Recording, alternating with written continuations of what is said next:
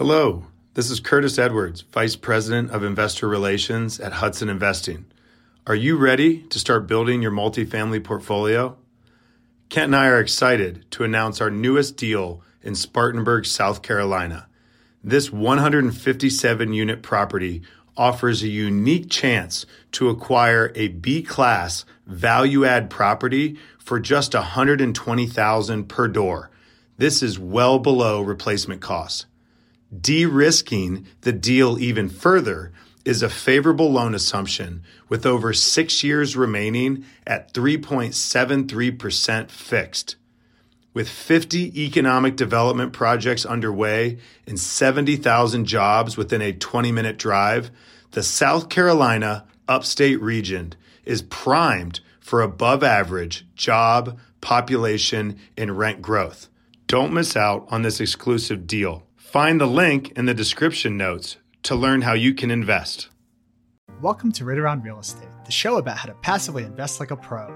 On each episode, I interview real estate experts who give their top investing advice, strategies, and tools, and I break down their insights into practical steps to avoid the pitfalls and make better investments. I want to help you passively invest like a pro. This is Ritter on Real Estate, and I'm your host, Kent Ritter. Hello, fellow investors. Welcome to another episode of Ritter on Real Estate, where we teach you how to passively invest like a pro. Today, my guest is Tina Larson. Tina is an entrepreneur, a business analyst, and a networker, and a self described green queen, originally from Sweden. Uh, she now lives in New York, and she's moved from the hospitality industry to Wall Street and now to real estate. And Tina, she has her MBA from Pace University and also holds uh, a LEED green associate designation, which, which I think we're really going to dig into today and some green aspects. So, Tina, thank you so much for coming on the show today. Thank you so much, Kent. And thank you so much for having me. Yeah, absolutely. So, obviously, you know, there, there's a lot of benefits to um, just going green, as you say, right? Uh, there's financial, environmental. I'm sure we'll talk through some more. But before we dig into all those details, do tell us a little bit more about yourself and how you got to where you are today. Okay, thank you. So, I have worked on Wall Street for, I had at the time, for close to 20 years as a business analyst with the sole purpose of investing my clients' money in the stock market. But as a general analyst, you learn all kinds of industries. So right after the financial crisis, when we got a letter from our co-op board, and I'm in New York, which is why it's a co-op, but it could be a, condo. and the legal um, differentiation doesn't really matter for our purposes. So we got a letter saying that they were increasing the maintenance by 5% for the 10th year in a row. During the financial crisis, there was no inflation. There is no reason to increase the fees by 5% every single year. In a co-op or condo, you might know that all that you have to do to, in, or all that the, the maintenance or common charges have to cover are the expenses. So this means that the expenses were increasing by that amount. So we organized, we spoke with some neighbors, and we put together a team and we took over the board. I didn't actually get on the board because my husband is, in both of our opinion, more diplomatic, shall we say. So, so he's the board president, and he's been the board president now for 10 years. But they asked me to head the finance committee and in doing so, I did what I know from, from Wall Street. I learned how to analyze whether a cost, one particular cost can be $10,000. In insulation, you don't know if that's high, is that expensive? Is that cheap? Is that normal? So I did what I know. I gathered data from other buildings and put together comps for mm-hmm. every single expense line item. And then we made some phone calls, we renegotiated some projects and some costs, eliminated some services that were paid for twice to different suppliers or vendors. And we were able to save the building $340,000 in the first three years. That's awesome. Uh, thank you. Out networking, we know how everybody wants to meet another financial advisor, right? Well, maybe not where you are, Kent, but in New York City, everybody's a financial advisor or real estate agent. So instead of introducing myself as a financial advisor, I introduced myself and I helped my co op save $340,000. And you wouldn't believe how many people said, Can I introduce you to my co op board?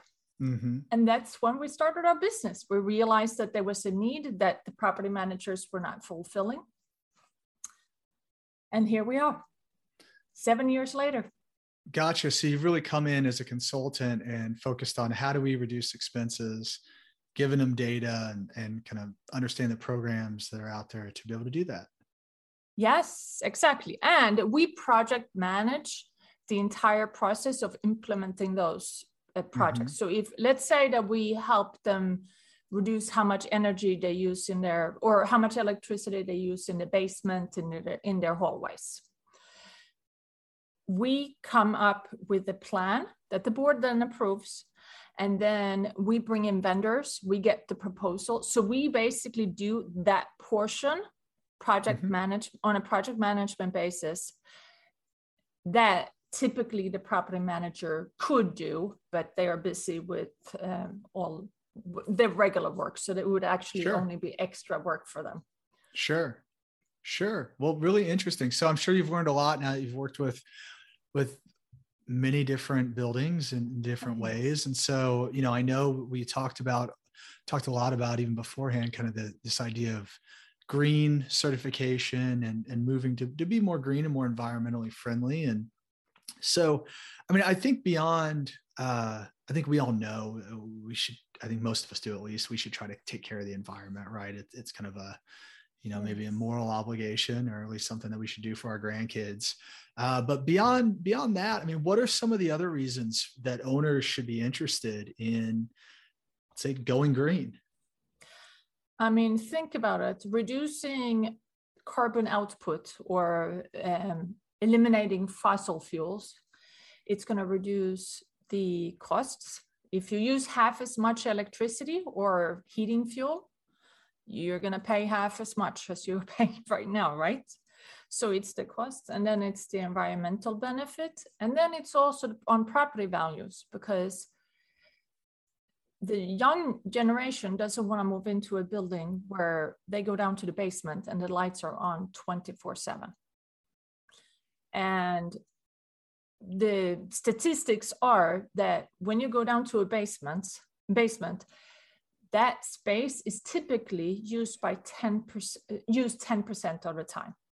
So mm-hmm. if it's only occupied 10% of the time and the lights are on 24 7, then this younger generation who is very environmentally friendly in general, and I'm generalizing, of course, they're not gonna, this, that's not a good thing. You want to market your building as a something that's attractive to mm-hmm. buyers mm-hmm. and in doing or renters and in doing right. so you want it to be green yeah that that younger generation must not a uh, my kids must be in that next level of younger generation because when i walk around my house every single light in the entire house and basement ever, everywhere else is on so they haven't they haven't quite got that memo yet but uh know, maybe, maybe maybe they will catch on but so in all seriousness you're saying i mean i, I think we understand the environmental there's an environmental aspect right which, which I think uh, can play can play. Not only is it a good thing to do, but can also play into marketing. So there's a marketing aspect, as you said, right?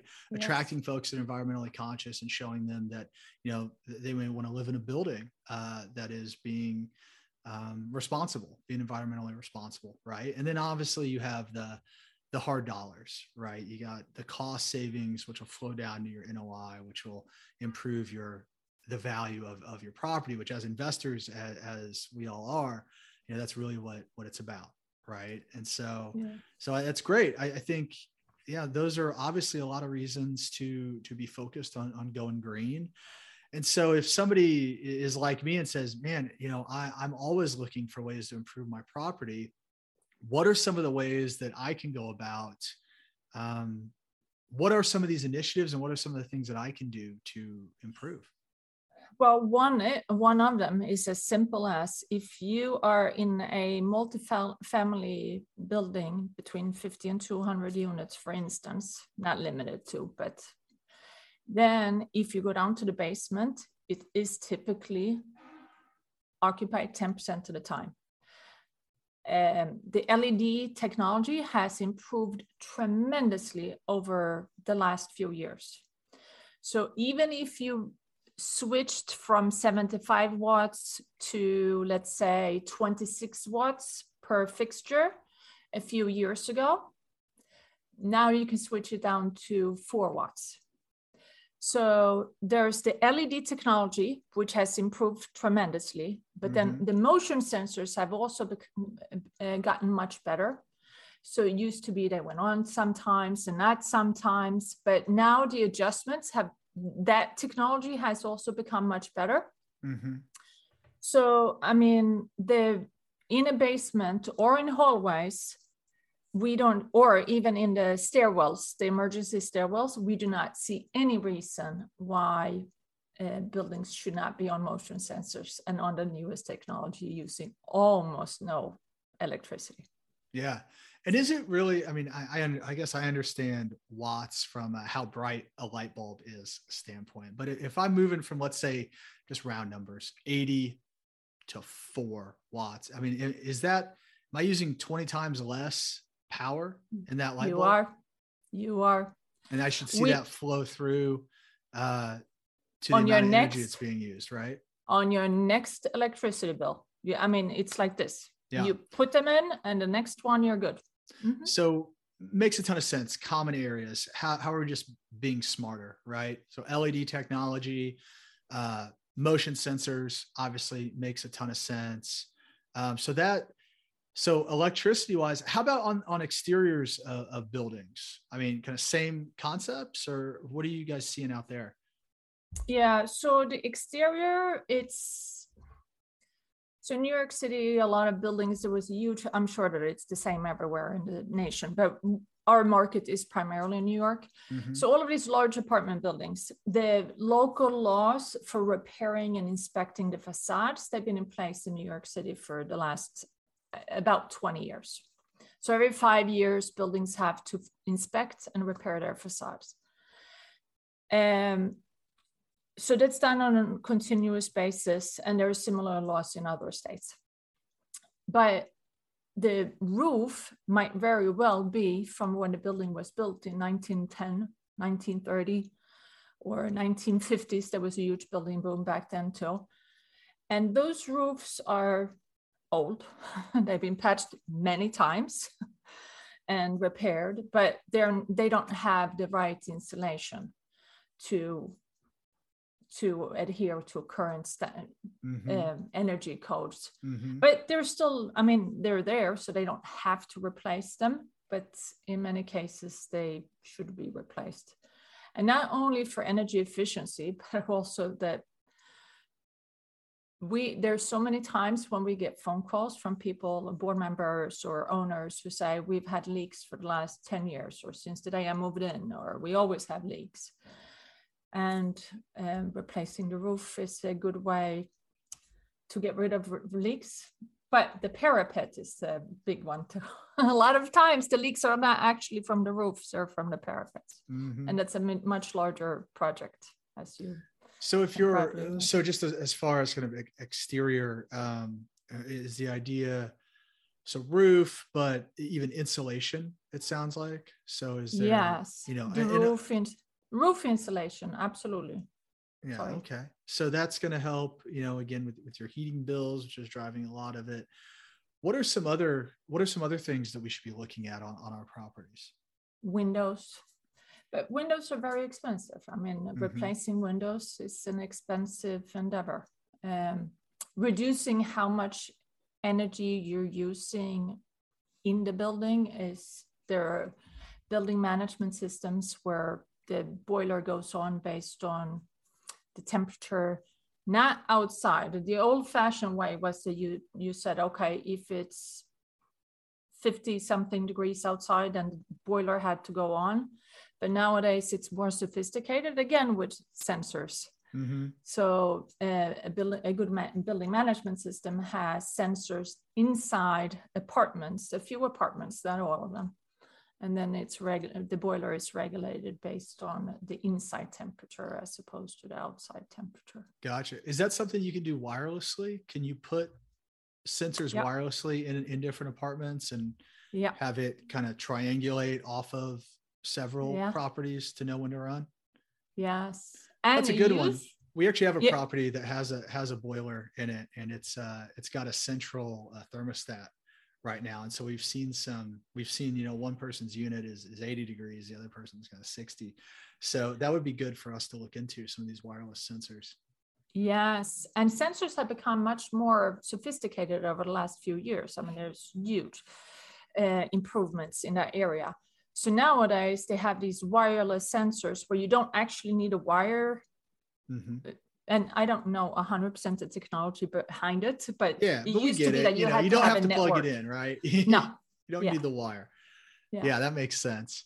Well, that's great. I mean, I mean, I could see because I mean, we're, we experienced that, you know, on a property that we took over. We've got, you know, like like you said, just from even from a tenant satisfaction standpoint, you don't want one person boiling and the other person freezing. So, I think that and, that's. Uh, and do you see that often in New York City? We see that all the time in the winter when it's really really cold. We'll walk by buildings and we see how many windows are cracked, and we're like, yeah, yeah. Well, we just yeah we happen to have one. We only have one property uh, that has a boiler, uh, but we we have we just took it over a few months ago, and that's been uh, one of the, one of the primary complaints because the the old owner just had a, a single thermostat in in the unit that was um, believe the furthest from the boiler. So everybody in, in line in between is kind of getting roasted. So I, th- I think that could be a, a, way to try to um, try to level that out a little bit. At least it's a good idea. So these sensors, basically, I think in general, if you have central centralized heating with a boiler or something, being able to have these sensors heat sensors in units to to not just base it off of like you said external temperature or even even just where the boiler is located or something, you know, base it off of a few different, uh, a few now a, apartments. Yes, but a longer term, better alternative is to electrify the building and get rid of the boiler altogether. Yep. Yeah. Um, do you yeah, see a lot of people when they do that, just leveraging like baseboard heating? Uh, I mean, that's a possible. That's an option but typically but then it's only for the heat mm-hmm. so you want them to be able to replace their air conditions as well as their heat because the air conditions in reality are the biggest energy users mm. so what's the most efficient way to do that so yeah there are a few different ways to do it and one way is so the air conditions, if they're local air conditions not paid for by the building, but the individual unit owners. So mm-hmm. let's say that you have an air con- I'm looking here because my window is here.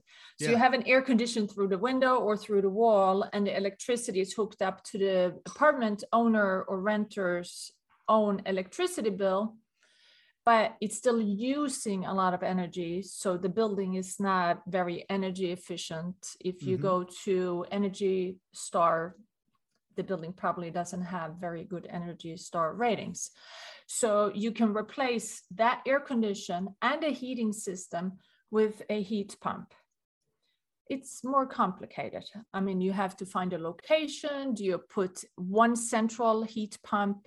One unit has to be outside, and I'm pointing towards the roof because you mm-hmm. put it on the roof. Mm-hmm. And then you have the units that go through. So there's a lot of wiring. I mean, there's a lot of retrofitting with it, and it's yeah. a big expense, but it's yeah. in many cases, it's a great alternative. And that space is also becoming more and more efficient. But I mean, in Europe, it's the main heating and air condition um, heat pumps is what they've been using for decades there and that's their, what they're using for the most part. Whereas here i read some statistic the other day where less than 3% of new york state uses heat pumps. Yeah.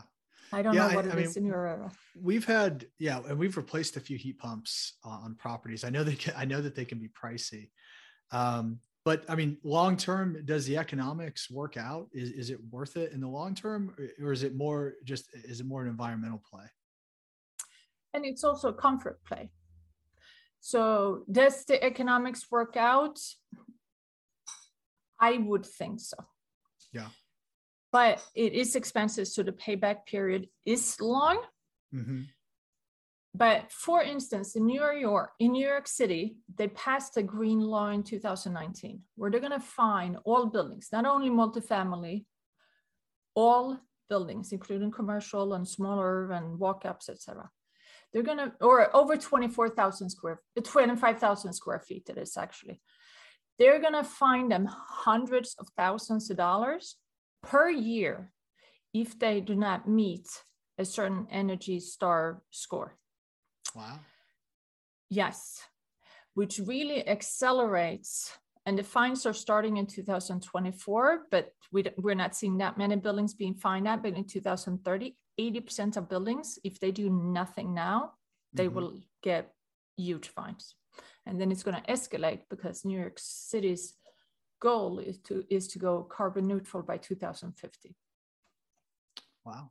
Wow. So yeah, so so some government regulation that's kind of creating incentives to to do some of these things as well, which may, may start in New York. We, we may see that spread um, somewhat. And it, you, you never know. So I think good to have the information.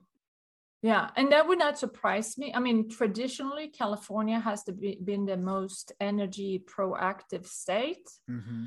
Uh, but in this particular case, New York was the first one, is my understanding. Sure. Sure, mm-hmm. gotcha. Okay, so we we kind of hit on we hit on lights. That that kind of seems like a no brainer. I think as you get into some of the HVAC or heating and cooling, um, there's opportunities there, but but maybe um, maybe not as easily implemented, right? Maybe uh, more of a capital expense. What about uh, talking about water? What about wa- water conservation? Water conservation is a very big portion. And think about it. So most of the water, yes, is used for cold water because the toilet is actually the biggest water user. Mm-hmm. But when it comes to hot water, which the shower and faucets and the shower primarily, or bathtubs, they use the most hot water.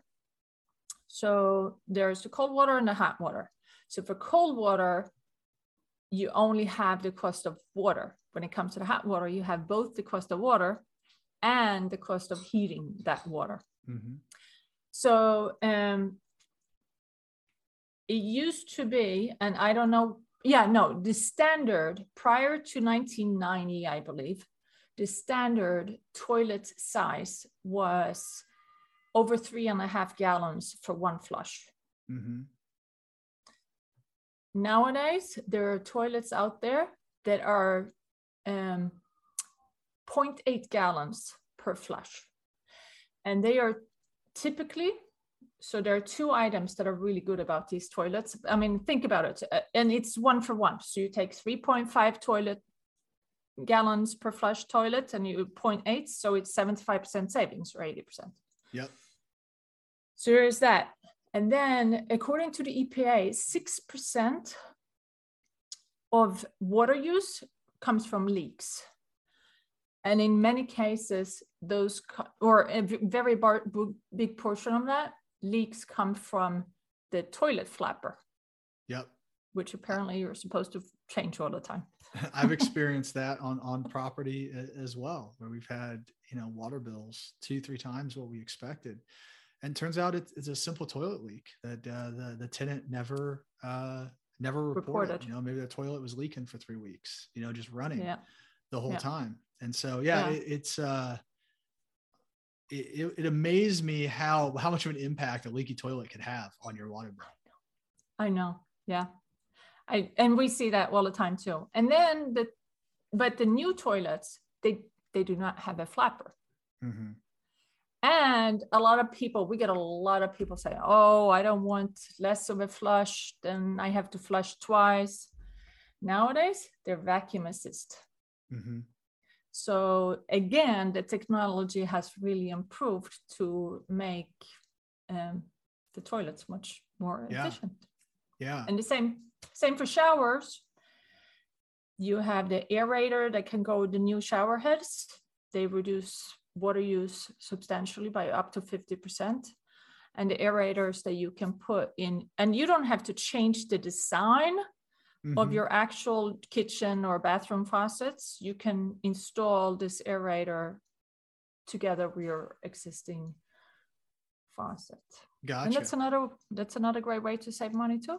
So it sounds like both both um, you know from an from an electricity standpoint and from a water standpoint. I mean, if you were to switch out kind of original fixtures in in both senses and with new modern, you could be decreasing you know anywhere from 50 to kind of 75 percent usage for both mm-hmm. electricity and power. It sounds like, or electricity yep. and water. It sounds like.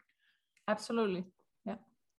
Yeah, and, and heating. Um, yeah, right, right. And so, I mean, it's, it seems like obviously, um, you know, seems seems like obviously the way to go. I mean, kind of why why wouldn't you do that? Are there any downsides that, that we need to be aware of, or any kind of gotchas that people may not think about in doing these programs? No, I mean it's really as simple as you install it and you will see the savings. The biggest resistance is that people don't or boards at least they don't want to spend the money and i'm mm-hmm. assuming it's the same for property mm-hmm. multifamily property owners that it's, yeah i mean everything's got to be uh everything's got to you, you've got to play your budget into every decision right so so i guess that that's a good point like what is the turnaround or or payoff time kind of payback time you see on on some of these initiatives so when it comes to the electricity in the common areas, basement and hallways, uh, the payback period is very, very often as low as two, two years. Mm-hmm. Yeah. When it comes to the heating plant, it's six plus years. Okay.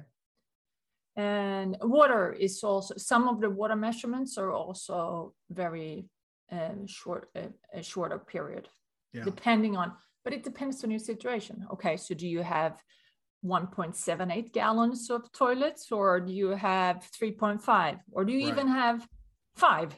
I saw a right. 5.5 gallon toilet ones. the other day. Yeah, yeah. Just dumping buckets down there. Yeah. Yeah. So, I mean, it depends. We don't know until we look at it too. Sure.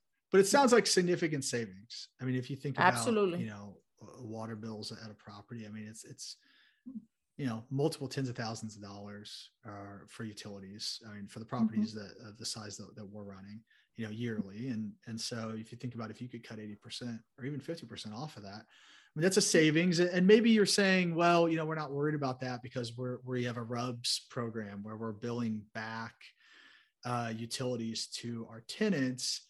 Um, I guess my, my argument would say, well, I think that's marketing. I, I, think I think it's a marketing opportunity to, to tell people, well, you know, if you move here, your your water bill or electricity bill, utilities are going to be half the price at a competing property, um, and you're able to pass that savings, you know, back on back on to the tenants. And I think, you know, that there may be an opportunity to to make that, um, you know, to increase revenue in other areas because you're you're not financially burdening them so much because of utilities. So I think if you think broader about it, I think you can make it you can make it make economic sense as well as environmental sense.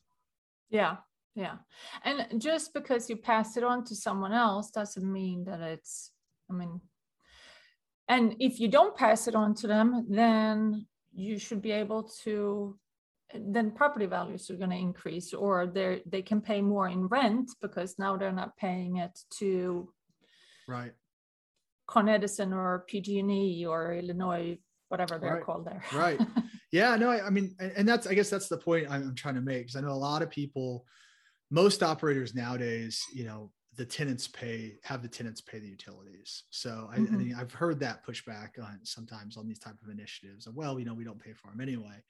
But I, I think the responsible thing to do, you put it in place, you pass those, those savings on and um, you know i think you can see value there I, I, think as people are weighing their budgets they've got to say okay where you know there always has to be that return on your investment right so I think, I think, thinking more broadly about that you know you, people can still see the value here because i think clearly there is um, and i think when you think about common areas that's a no-brainer i mean the the landlord is, is always paying the common areas. You know, And you talk mm-hmm. about LED lights. I mean, that's something that we do on all of our properties. That's a really simple fix, you know, and and and some of the the toilets and things we do more as a uh, as we replace, we always replace with a, yes. a newer, better product.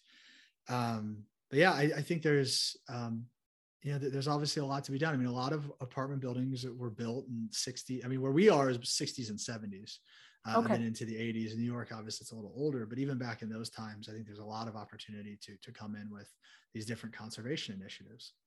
Yeah, I mean, 60s and 70s, it's still, I mean, the elevator mm-hmm. is old, the roof is old, facade is old. And so, what are some? Sorry, yeah, they are. Uh, no, so are, uh, is there anything anything else that we haven't covered? in Any other ways or things to focus on? Well, another thing that we're doing in New York is developing the rooftops. I don't know how it is in your area. Um, well, most of ours are pitched, mostly pitched oh, roofs. Um, oh, they are. Mm-hmm. Ah. Yeah, a little bit different than New York, you know. Uh, well, then you we, can put solar panels on them. Yeah, so so solar is another opportunity. I mean, how have you seen solar develop? Have you have you seen many applications for that? No. So one of the problems with solar, I mean, there's not a problem with solar, but the problems with solar in high rises. Mm-hmm. So if it's a building that's only six stories tall, maybe, then you have generally more area, more roof area to install so that the solar that you can fit on a roof will cover a larger portion of the electricity. Mm-hmm. Whereas, as in a 20 story building, the roof compared to how many units is yeah, very small. So much roof, right? Yeah. So, but so one of the buildings that we did install solar on, and we actually uh, have you seen those very cool water towers that we have in New York City? I don't know if you have mm-hmm. them in your yeah. So we actually install a, a solar panel on the water tower on the on the south side of the water tower, mm-hmm. and then it's slanted out, and it actually um, is built out to have to be the shading area for the roof for the roof garden so that people mm. can sit in a shady area mm-hmm. and the whole solar uh, system or not system but uh, panels they cover 25% of the common area electricity so not 100% but yeah. 25% is better than nothing and it's just really cool. And it's my understanding it's that it's the only new york city building that has the solar panels on the water tower so it's very cool. Interesting. Very interesting. Yeah, yeah i mean solar is something that i guess i've, I've heard traditionally has been kind of price again pro- prohibitive. I, I imagine that's come down a good amount but yeah it's something i think an application on on a property especially a, a, larger garden style multifamily where you have a lot of roof right? You got maybe a two story building with a lot of roof there could be a you know maybe an application there. And now we have tesla making roofs and solar panels all in one. Have you seen those? I, I have. I have seen those. I have seen those. Yeah, yeah that could be interesting too. So I, I, think, I mean, the good news is there's a lot of opportunities to think creatively about how to save uh, both the environment and and some of your either yourself or your residents, uh, you know, pocket change. Um, it seems like we can hit it from kind of you know all these different angles. Uh, some are quick hits, some are, are take a little longer, but um, I think if you're if you're looking at it from a value add renovation, you know, definitely looking at LEDs, looking at the heating systems that are being used, looking at the toilets and the faucets and the water. Um, and then if you're if you're looking at new development, I mean, I think that really opens things up to type of material you're using, type of insulation you're using, um, you know, even the type of roofs you use, right? Different things. So a lot of different ways to to approach this, Tina. Um, yeah. As we start to wrap, wrap things up, it, any anything else that our our viewers or our listeners should know? What should i know? Well they can connect with me on linkedin because i've been super active on linkedin. I give away okay. lots of free tips uh, for multifamily um, owners operators and co-op and condo boards. My linkedin uh, url is tina larsson. That's one r two s's o n l i. I guess someone else took Tina Larsson. uh, our website is uh, thefolsomgroup.com. And on our website, we have a free tools page where you can download free tools when it comes to energy efficiency, facade repairs, and just some great board practices. Okay. Well, and yeah, and that's it. Well, good. Well, before I let you go, I do have a few more questions I want to ask. I, I want to take yes. you through our keys to success round. And there's four questions I want to ask you. We ask every guest. First okay. one is, um, you know, just take the first thing that, that comes to your head. If a lot of our listeners are investors themselves, they're investing, you know, with other folks. And so if you were going to invest your money with, with someone else, uh, you know, in a deal that, that they had, and you could only ask them one question, what, what's the one question that you would ask them? And their end goal so that I would know if our values align with their values. Gotcha. Gotcha. Very good. What are you most proud of in your career? Most proud. Um, what am I most proud of? I should have listened to these questions, looked at these questions beforehand. uh, what am I most proud of? I am most proud of um, continuing to grow and develop um, as a person and um, and of my network. I have an amazing network that are so supportive of me, and I am very involved in my network. Awesome. What is a book that everybody should read? That is, and I know that some people love it and some people hate it. The 10 times rule. Have you seen? No, it's the 10 time rule, I guess it's called, uh, with Grant Cardone. Yeah, gotcha. Yeah. Have you read it? I have not. I have oh, not, it is good. But, uh, it's very intense. He's very yeah. intense. yeah, no, he's a he's a fantastic motivator, and so yes, I'm, he sure is. It's a great one to check out. And uh, lastly, what is your number one key to success? My number one key is um, that I don't accept status quo. And I am passionate about making every single building in New York City greener, more sustainable, and more affordable. Awesome. Well, it sounds like you got your work ahead of you with uh, those regulations that are, that are coming down and those fines. So sounds like um, you know you'll have no shortage of clients beating down your door to, to get you to help them with that but appreciate you you sharing some of the knowledge you've learned in new york uh, with some of the folks in other parts of the country. You know i think lessons that we can learn um, things to get ahead of. And uh, you know i know that we have have your info and your website and your linkedin. We'll make sure all that's listed below so that folks can can reach out to you tina. And um, yeah thank you for coming on and sharing so much knowledge today and uh, we hope you have a great rest of the day. Thank you, Kent. Thank you so much for having me. Absolutely. Thanks for listening to another great episode of Ritter on Real Estate. Hit the subscribe button to make sure you don't miss out on the content that will make you a better investor. Also, visit kentritter.com for articles, videos, and tools curated just for passive investors. Until next time, this is Kent Ritter with Ritter on Real Estate. Now go out and invest like a pro.